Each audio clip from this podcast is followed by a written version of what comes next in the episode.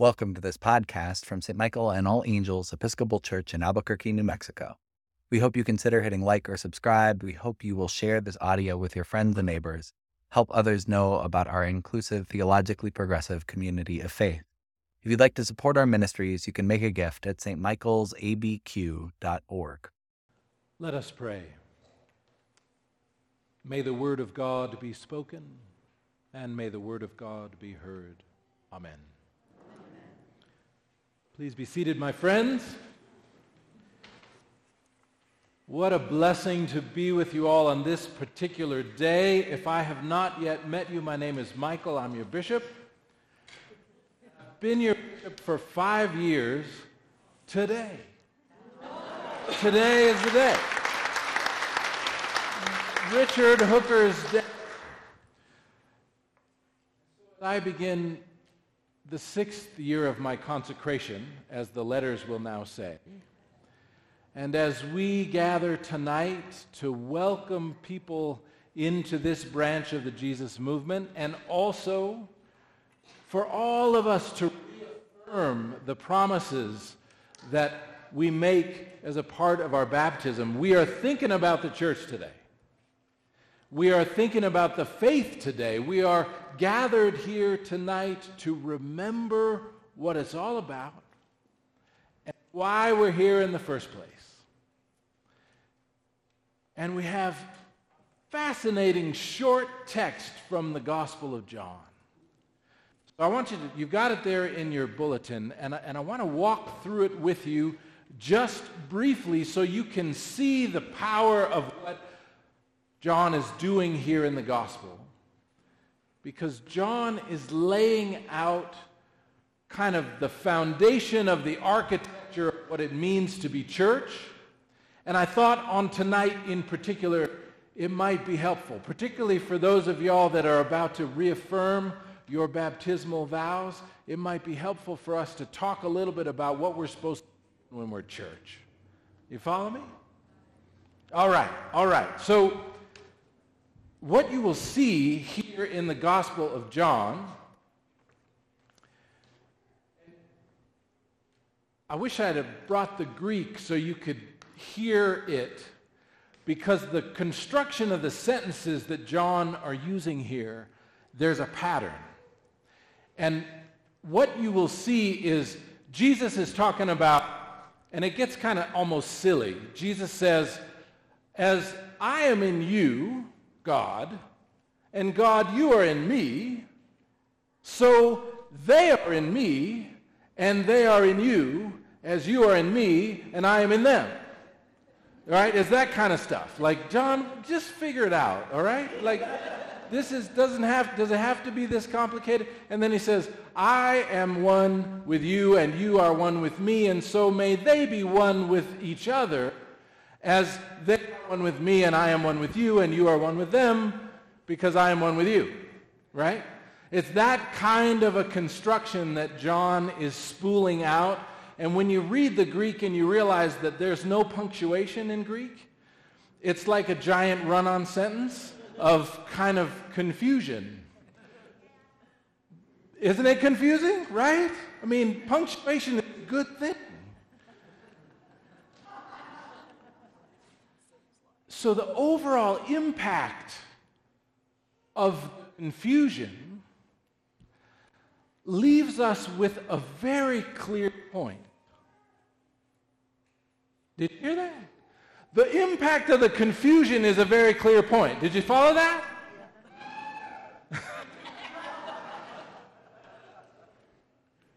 very clear point is that there is a direct tie of unity between God the Father, God the Son, God the Holy Spirit, and you, and you, and me, and us. It is all wrapped together in such a way that, like, well, it's kind of like shoelaces. I dig this one over here. It's, like, it's like shoelaces, which, which is the sense that although they zigzag and crisscross like all the way down your shoe, when you pull on one, it all pulls. Yeah? Like had a shoelace where all of a sudden you got one short end and the other one's like nine feet long? And you're like, how did that even happen? And, and it takes like a half an hour to pull on each of the little things to get that little thing to come to even it out. Have you ever had that kind of experience? The shoelace is differently, but it's all right. This, I think, is what John is talking about. And maybe the shoelace idea wasn't a great move on my part, but the idea that I really want you to understand is that the many, God as we experience God in Father, Son, and Holy Spirit, there are not three of them. You got that, right? There is one God that we experience in three different ways, or sometimes the way I like to talk about it is if you are looking at God, these are three good places to look. God the Father, if you want to know who God is, it's a good idea to look at creation. And when you look at creation, realize that the universe can exist the earth can spin around the sun without it being so gosh darn beautiful. The sun could set without it being an art show every night. But in the beauty of creation, we experience God's love, bringing us delight and joy. Water could flow downhill without it sounding nice. When you could get thirsty and drink water without it, like, water tastes good. You know what I mean? Going to sleep, not always, I struggle with sleep sometimes, but going to sleep is a beautiful thing when you just, you see what I mean? Like, all that could happen without it being so wonderful, but it is wonderful because God loves you. So, God as creator is a constant reminder of the reality of what God is and who God is. So, if you want to look for who God is, creation's not a bad place to start. You want to know who God is? Look to the life of Jesus Christ. Not a bad place to start. Because if, if we were to imagine the, the uh, tremendous power that created the universe, and we were to imagine that that giant, tremendous power greater than all of the stars and the force of the sun, the power that is greater than gravity, was going to come into the world to judge the world, what would you expect? I would expect something at least as ominous as Darth Vader entering, you know, in, in Star Wars Episode 4, which is really the first one. I don't know what those other three were about. But the, the, the first one, Episode 4, you know, when you first see Darth Vader and he enters the ship and it's something at least that ominous is what we would expect the great power of the universe coming to judge the world to be like, yeah? But what do we get? We get an infant baby, powerless. Not only a baby, but a baby born to a woman so far on the margins of society that she is not respected in her community. Her, her, she's not, her marriage is not okay with the neighbors. And then she and Joseph, who is completely misunderstood, they travel as undocumented refugees who are then persecuted by the powers that be. And then he's, when he grows up, Jesus spends his whole life like fighting with the religious people because the religious people keep trying to tell him that it's not about love. If you want to know something about God, look to the life of Jesus. If you want to know about God's judgment of the world, hear Jesus when he says, Neither do I condemn you. God comes with love into a world where even the religious authorities want to exercise power and control. If you want to know about God, so as our presiding bishop says, if it ain't about love, it ain't about God. If you want to know about God, look to the Holy Spirit.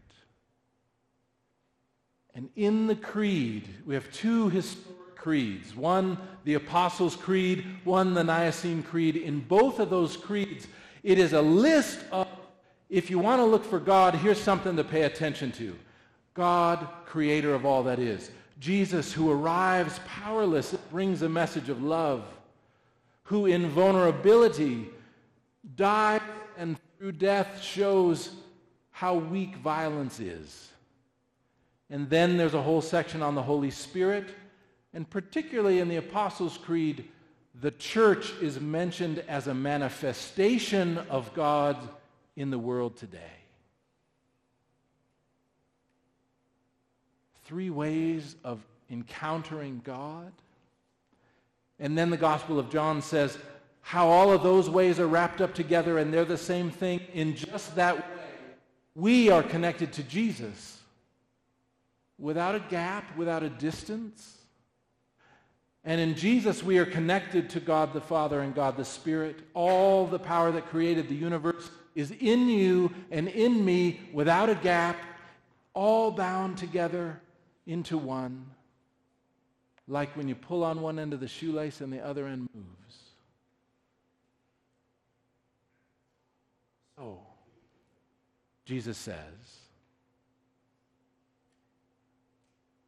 Church, if y'all are going to be like me, if there's no distance between me and y'all, then maybe it's a good idea for y'all to do what I do.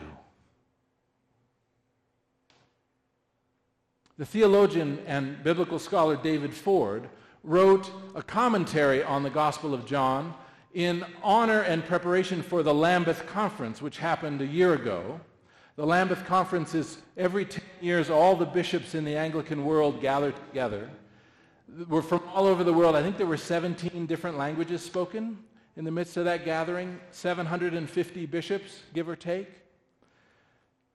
And David Ford wrote a commentary on John for us to work on during that conference.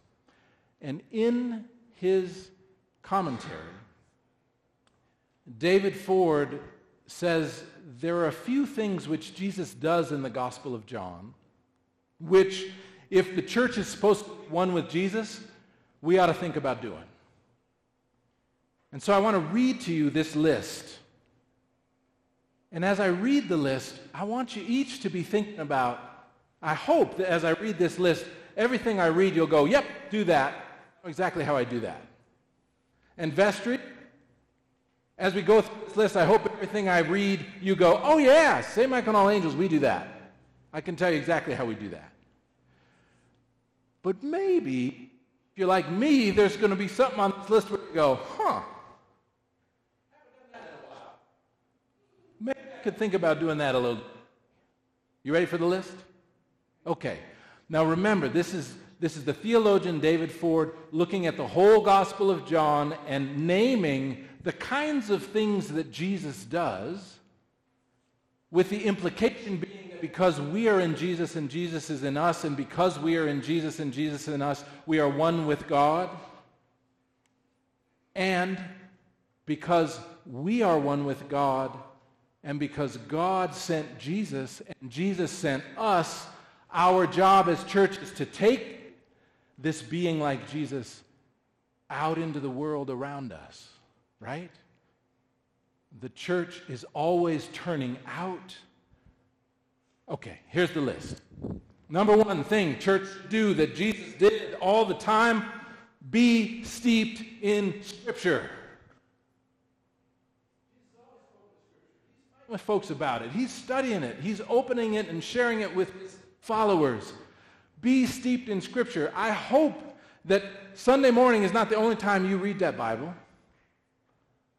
And I hope you don't just read it. I hope you ponder it. I hope you argue about it. I hope you study it. Second thing, that thing that Jesus does that we ought to do as church, and I love the way he, he, he captures this. Jesus was steeped in Scripture. Second thing Jesus did was form a learning community, which is a great reminder that the practice of the faith is a learning kind of a thing. In a world where lots of people think religion is about obeying some power who is telling you what to do and how to think, remember what Jesus did, which was to form a community of learners. We are first disciples, we are first followers, we are first students. And please, God, may we never lose that. So be a community of learners. Third thing, teach. Teach what you're learning.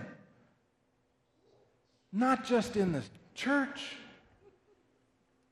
Teach the way of love in your neighborhood, in your workplace. Teach the way of love with your family members who drive you nuts. Teach the way of love to the people on the other side of the political spectrum who want to claw your eyes out. Teach the practice of the faith in a world that is broken and hurting. Find the lonely and those who are rejected by society and let them know that they are beloved of God. We can't teach what we haven't learned, so we got to keep learning, but we also got to teach. Fourth thing Jesus did that the church ought to be about, again, I love how David Ford phrases it. David Ford says Jesus did signs of abundant life for others. And this is the category in which David Ford talks about the miracles and the feeding and the healing. Do signs of abundant life for others, St. Michael and all angels. Feed the hungry, clothe the naked, visit those in prison, care for those who have no hope, do signs of abundant life in a world of scarcity, in a world that says if you can't afford it, you can't have it. Do signs of abundant life. David Ford says this is another thing Jesus did, something we should do as church. David Ford says Jesus always made sure was constantly engaged in repeated face to face encounters. Y'all, come to church. Because when you're not here, when we're not face to face, when we don't see the beloved community and all its diversity gathered together, because I know sometimes it's nice to stay at home and watch on the, on the screen and have a cup of coffee with your slippers on. I get it. But this repeated face to face encounter thing is real. We need each other. The clergy aren't up here doing it for you. You got to do it. Jesus also washed people's feet. And in that, we, the church, should remember that our job is to be humble, willing not to lord over people and use power, but willing to kneel down and take people's stinky, smelly, nasty feet in our hands with warm water to care for them out of love for them because their physical body was made by God and deserves to be treasured, and so does your physical body.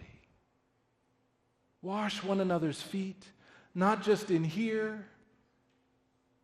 Let us turn out to the world and in humility wash the feet of those we meet out there. And finally, the thing that Jesus did all the time, which we must do, is pray.